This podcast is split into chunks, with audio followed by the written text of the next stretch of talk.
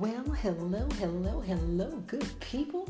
This is Christine Jones, founder and CEO of Clear Choice Financial Solutions, LLC, bringing you episode 24 of our podcast, What's the Score?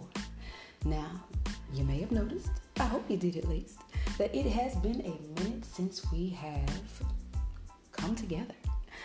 A lot has happened since then, and so we're going to talk about what's the score with my family. We're going to talk about what's the score with what's happening just in the world. And not everything, of course. We don't have the time or space to talk about everything, but just some interesting bits of information. Is that all right? And so stay tuned. We will be right back.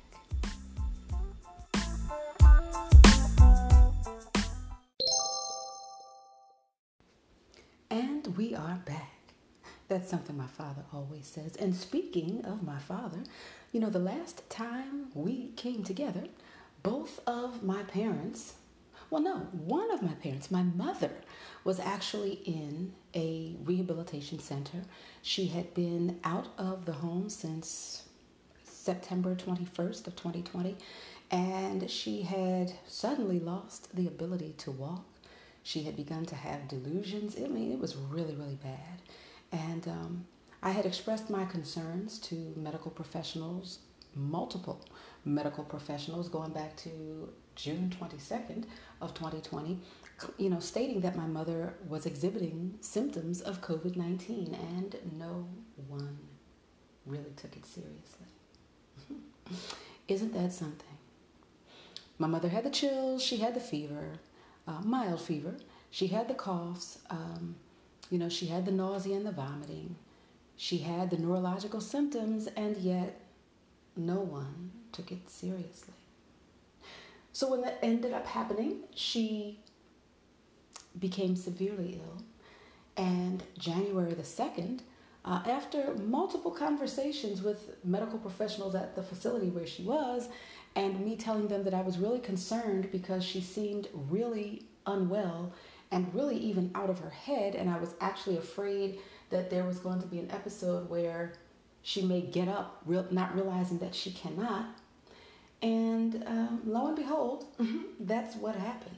And so on January the 2nd, I received a phone call that they found her on the bathroom floor in the facility. And even still, they were not going to send her anywhere.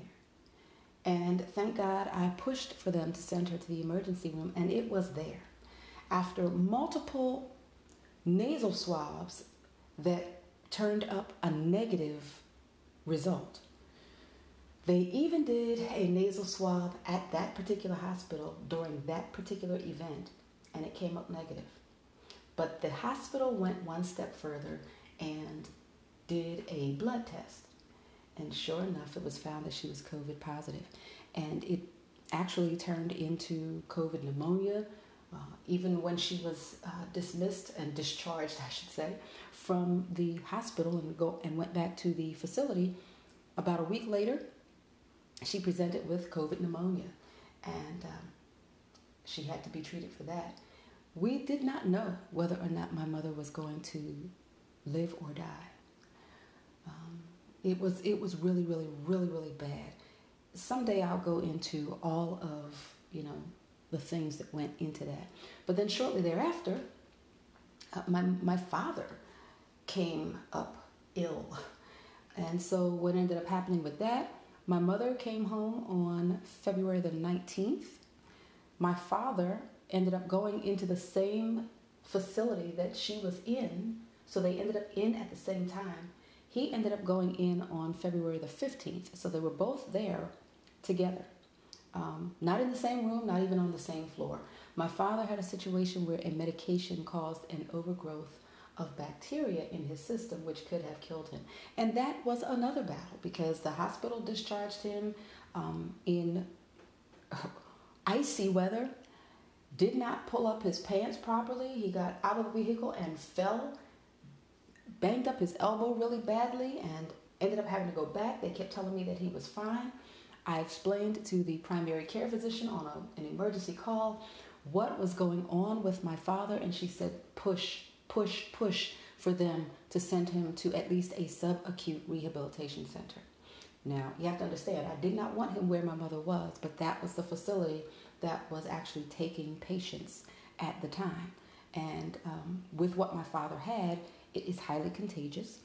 I could not afford to come down with it. My mother could not afford to come down with it. And it is something that lives on services, can live on services for up to 70 days. So there was a lot going on. So we did finally get the hospitals to coordinate and send him to a subacute rehabilitation center where I must tell you, and we're going to talk about this at another time as well. People, if you have loved ones in these care facilities, nursing homes, rehabilitation centers, you stay in contact with your loved one so that you can hear from them what is going on. Do not let anyone tell you that your parent or loved one has dementia unless you know that to be a fact. Unless you know that to be a fact. My father left the hospital. On the 14th of February, he was listed by the hospital in paperwork as cognitively excellent. You know what I mean? The next day, at this facility that kept trying to tell me that, you know, my mother was fine, he was listed as depressive with psychotic episodes or psychotic symptoms. Interesting. Not even 24 hours. You didn't even really know him. You just looked at him and just said, This African-American man who is actually upset because of what you all did to Mrs. Jones, instead of dealing with that and letting him know that that is being handled and that you are, and making a good faith effort to straighten out what happened with my mother, which I will tell you included her being sent home without all of her belongings. And remember, we could not go into the facilities because of COVID-19. So we had no way of knowing what was happening to their things even. And so things that she loved are missing. But she was sent home with someone else's bras and panties, which we still have. Interesting. Another person's sweater and pants, etc. And of course, everyone wants to be tight-lipped. My mother was also given the COVID-19 first part of the, Pfizer vaccine without her consent or our consent. Interesting. And when I called the facility, the best that they could say was, well, she was on our list somehow, so what do you want us to do about it now? So when my father went in and let them know he was aware of what happened, when I spoke with the doctor was very curt and literally said to me, when I met your father, he was just very, very angry. He was talking about everything that happened with Mrs. Jones, and is that a crime in these United States? Apparently it is if you are, you know, part of certain communities, apparently. So they deemed my father depressive and, you know, with psychotic symptoms. Now, let me say this. My father does not like being in these facilities. Never has, never will. And he does have some depression, I will say, when he realizes that he's sick and may not get back home. And I think that's natural. But also what they ended up doing, someone took him off of his diuretic. He has a history of congestive heart failure. So without saying anything to me, which they were, you know, told to do, my parents let them know to talk everything over with me and make sure that I was aware of everything because I'm up on all of those medications and, you know, prior history. I've dealt with all of it for years. Well, they did not, and they took him off of his diuretic, and apparently he was off for about 2 weeks. My father began to have a cough that was very problematic. And I had noticed that cough, you know, and I was saying, Dad, are you okay? Are you okay? He was like, yeah, I'm good. Can you breathe? Because it sounds like you're struggling to breathe. He was like, no, I'm okay. Well, I called him on a Saturday. I don't even remember what date it was. And I called him a little earlier because sometimes when I would call him, it was difficult for him to actually get to the phone. He was so weak at this point. And I called him this time, and he said, I'm so glad to hear from you. I can't breathe. I'm having difficulty breathing now. And I said, huh? He said, yeah. And they think it's funny. They want me to do physical therapy, But I can't breathe. Say no more, Dad. I got on the phone and I called the nurse's station. And when I asked for, at one point, the head nurse, whoever turned over the phone laughed about me wanting the head nurse. And, you can hear all of these things. So the person got on the phone, and this was actually the person who I finally was able to get to get my mother some help, even after she had fallen and they found her in the bathroom. And I let her know my father was saying that he could not breathe. Her comment was, well, he's fine. We looked in there, he's fine. Now, mind you, they had gotten my father confused with another man by the name of Jasper Jones. And I was privy to some of his medical history, which I should not have been. And also, I understand mistakes, but I never was sure whether or not some of the things that were happening to my father were part of them getting this man confused with my father. Have my suspicions about why that confusion came. But anyway, they said, oh, he's fine. And, we went in and we'll check him again. And they came back to the phone. They said, oh, he's fine. He's watching TV. He didn't even really know why we were in there. And, he's lying flat, so we propped him up. I said, if I hear anything else about him not being able to breathe, I'm going to demand that you send him to the ER. They were like, well, you want us to send him then?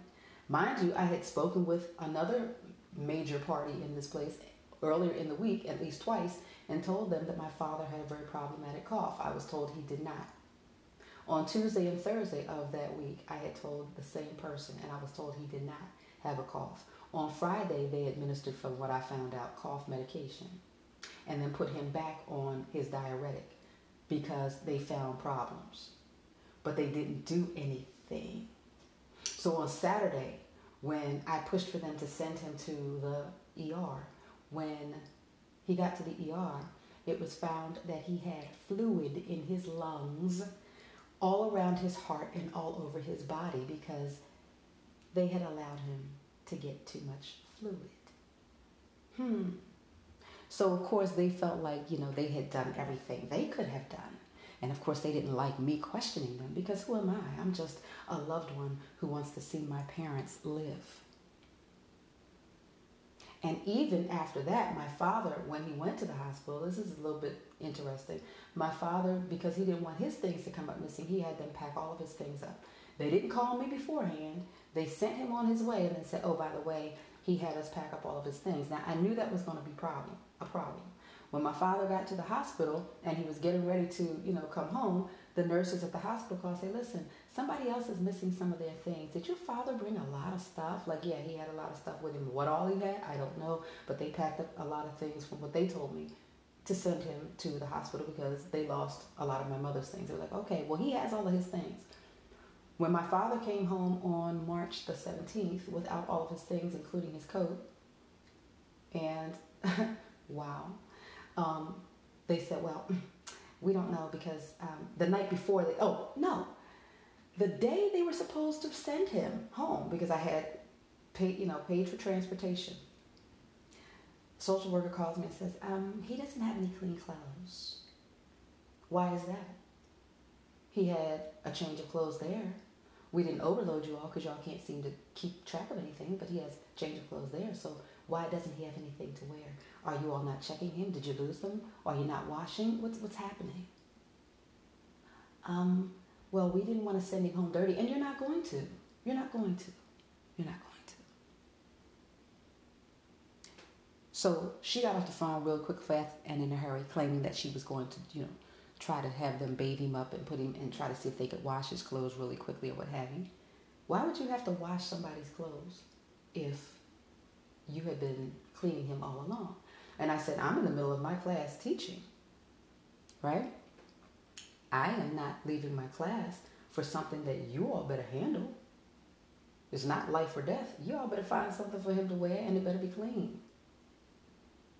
And if you can't find something, then I guess you're going to hold up, the discharge until you handle it. I don't know what you're going to do, but you're not going to throw us under the bus with it. Never heard back from her. Never heard, when I looked up, Dad was at the door. Dad was very weak. Matter of fact, the week The weekend prior to his discharge, I literally had to contact the police because they were not feeding him. They did not like the fact that my family was vegetarian. My mother went through it. And they were continuing to serve. Not only do we not eat meat, we don't eat fish or chicken either. But they were serving my father chicken and ham and everything.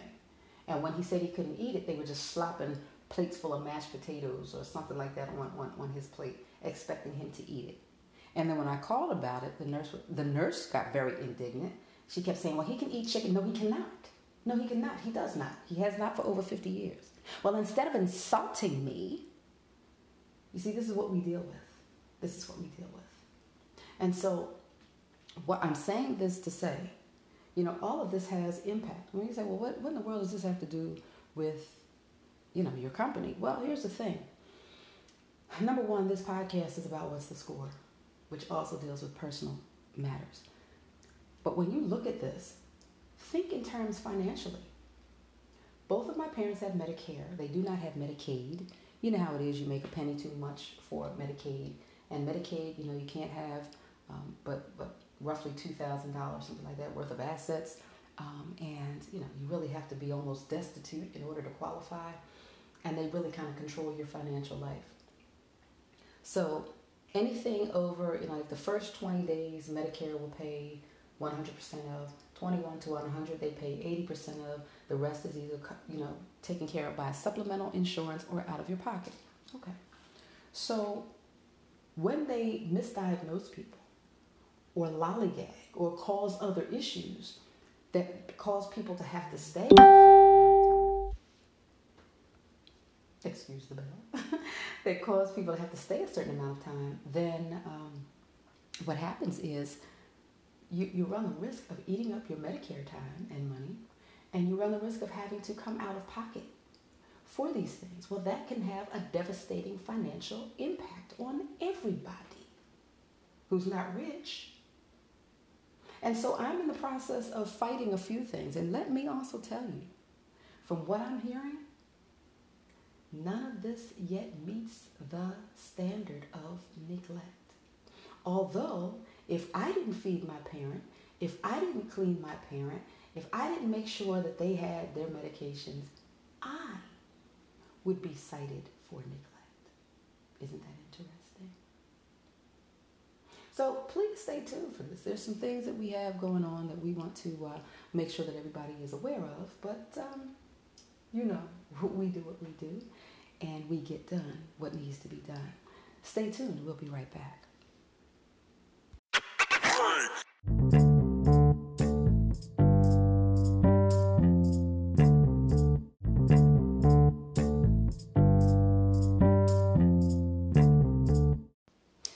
And we are back. This time we want to talk about, briefly, this whole mess with Derrick Jaxn and his wife Denea and his infidelity.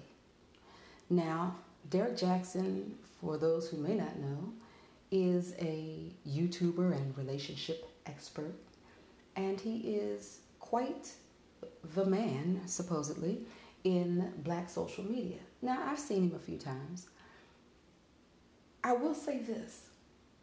Something always struck me. I don't know that I didn't get so deep into what he was saying that I kind of would have, you know, thought that he would be this type of person. I really didn't pay him that kind of mind. But when I did hear things that he would say, I kind of thought that, wow, you know, every little thing that someone is doing, it sounds like he's just on it. You know, and sometimes it's rather benign. As a woman, I would think it's rather benign. And he seemed like he was trying really, really hard to grab the trust of women. Well, it turns out that he has pretty much been a fraud as far as his own advice when it comes to relationships. And, you know, everybody who is aware of him by now has probably seen the videos with his wife sitting next to him in a bonnet and you know, kind of just like, you know, dressed very down. And let me say this, you don't have to be dressed up all the time. I know I'm not, right? But what this thing, this issue seems to have done though, is portrayed her in a light where she seems defeated and seems not to even realize that she is coming off that way. She did a video talking about the bonnet is not a bonnet, it's the, you know, the helmet of salvation, and the army fatigue looking top is not a green top, it's the breastplate of righteousness. And do not get me wrong, I love, you know, putting on the whole armor of God. But sis, get your life. And when I say that, if a lot of us are honest with ourselves, we can say that with a sense of empathy, because we may be able to say that we've been there, maybe not to this degree, but there have been times in our lives when we allowed someone, even if it wasn't a man, even if it wasn't like a relationship, but we've allowed someone to play us.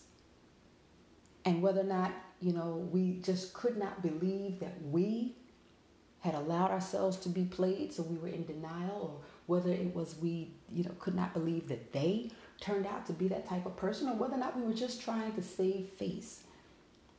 We have probably at least once in our lives come off like Denea is coming off. I don't want to bash her. I don't want to bash her. I don't know her. I don't know him. I'm just talking about what it looks like. Ladies, please look yourselves in the mirror and understand your worth. Repeat it to yourselves how valuable you are, and that no one is so important that they can steal your identity, because guess what? When you don't know who you are, a predator, and sometimes you marry them, we marry them, will take your identity, and that is one of the ploys that they use to insert their will and abuse over you. Because once they can take someone, and sometimes they enjoy breaking down a woman, once they can take someone who maybe had it all together and get you to doubt yourself and take your identity, the part of you that knew who you were, and then they begin to plant those seeds of doubt in your mind, then they can cultivate the crop that they want to grow in your mind, to the degree that they can then tell you anything, do anything, be anything, and at best, you will simply be silent. Ladies, and anybody else who might find themselves in a situationship, please do not do this. Please do not do this. And I recognize that, you know, as a Christian, divorce is not the thing. I recognize that we have to do what we, you know, do our best to try to make things work if at all possible. But we are not called to be brutalized. And when I say that, I get it. Christ was brutalized because he was taking on the punishment that we should have had. So at best, when someone does this to you, give it to the Lord. But please do not keep carrying that. That is not your cross to bear. And ladies, have something for yourselves. Do not need someone so that you will put yourself in situations and remain in situations that are unhealthy, emotionally, financially, physically, spiritually, because you feel like you can't do any better, because you don't have any options. This is why it is so important for women to have a bank account, for women to have savings, for women to have investments, for women to own businesses. This is not to say that you go into relationships looking to come out of them. This is to say that in this world, the Bible says, put your trust in no man. And so even with best intentions, sometimes you just still have to be prepared. Now, maybe Miss Denea is working it out with her lawyers that we don't know anything about it, and she's trying to look over her options before she does too much and says too much. Maybe she's going to pull off the ultimate flip. But right now it doesn't look like it. And right now it looks like a defeated woman who is in complete denial to the degree that even as he so cavalierly states what he did, he is presentable. And she's looking like she just stepped out of bed. And then what that does is it causes men who are probably a lot like Derrick Jaxn to say, well, look at her. Yes, well, look at her. She's still beautiful. She's still beautiful. But what has happened, or seems to have happened here, is that she has fallen off of the path of her purpose. We just have to pray for her. And pray for him. I'm not saying don't pray for him, because apparently there is a problem. I'm not a clinician, so I'm not going to attempt to diagnose anything, but I'm just going to keep it out there. It appears like there is a problem. And some of these videos that appear to be about him in the third person, that's not usual. Let's just put it like that. And so, ladies, I'm just encouraging you. And of course, my business will assist with things like this, but I'm just encouraging you, if you don't come to my business, find somebody that you can go to that can teach you how to make it, especially financially, when things go wrong. Because that is a big, big, big, big reason why women end up dead. Because they felt like they had nothing, they had no place to go, and they had invested time and energy and traded themselves for a relationship. And then when someone who may be a predator realizes that they have you at the point where they want you, they dump you and leave you feeling like it was all your fault.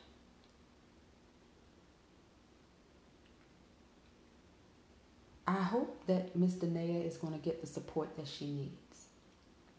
I hope that Mr. Derrick is going to get the help that he seems to need. But let this be a lesson. Let this be a lesson. And I don't know them, but I'm pretty sure there were multiple red flags. Multiple red flags. And we have to just be willing to look at these things and say, you know what? It is what it is. And be able to collect ourselves, dust ourselves off.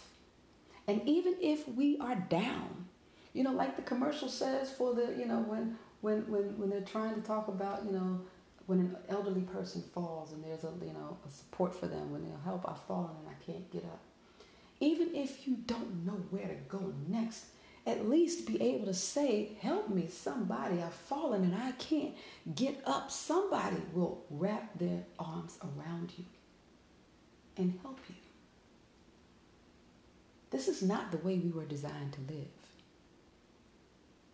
And yes, again, this has a very strong financial implication.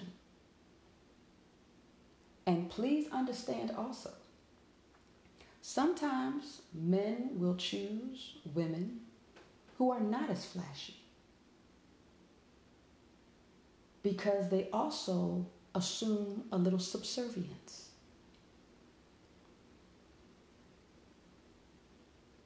And they'll keep you at home for stability and security for themselves. Now watch this. They also need some security. And then they can flip from woman to woman to woman to woman to woman, while you stay home faithful.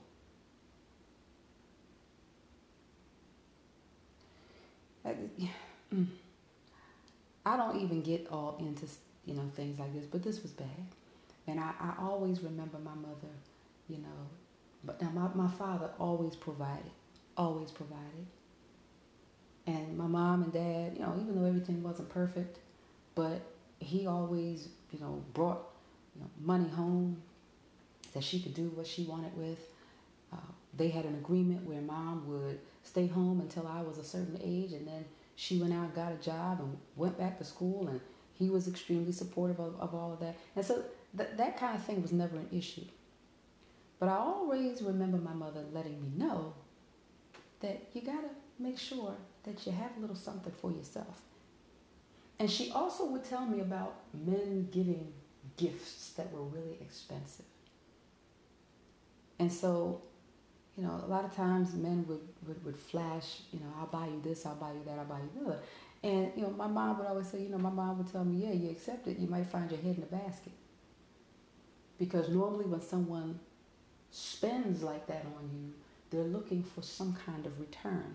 And typically the return is not something that you get to decide. Once you have taken the item, you have signed the contract. I'm going to jump off of this. But it's been a pleasure. I'm not going to stay on, you know, today long at all. But it has been a pleasure speaking with you yet again. And listen, if you would like to even be a guest on our podcast, please let us know. Again, I'm Christine Jones, founder and CEO of Clear Choice Financial Solutions, LLC. You can reach me at 215-901-7651. You can leave a message at 888-404-5815. And you can email me at crjones@clearchoicefinancialsolutions.com. You be safe. You be well. You are enough. Know this.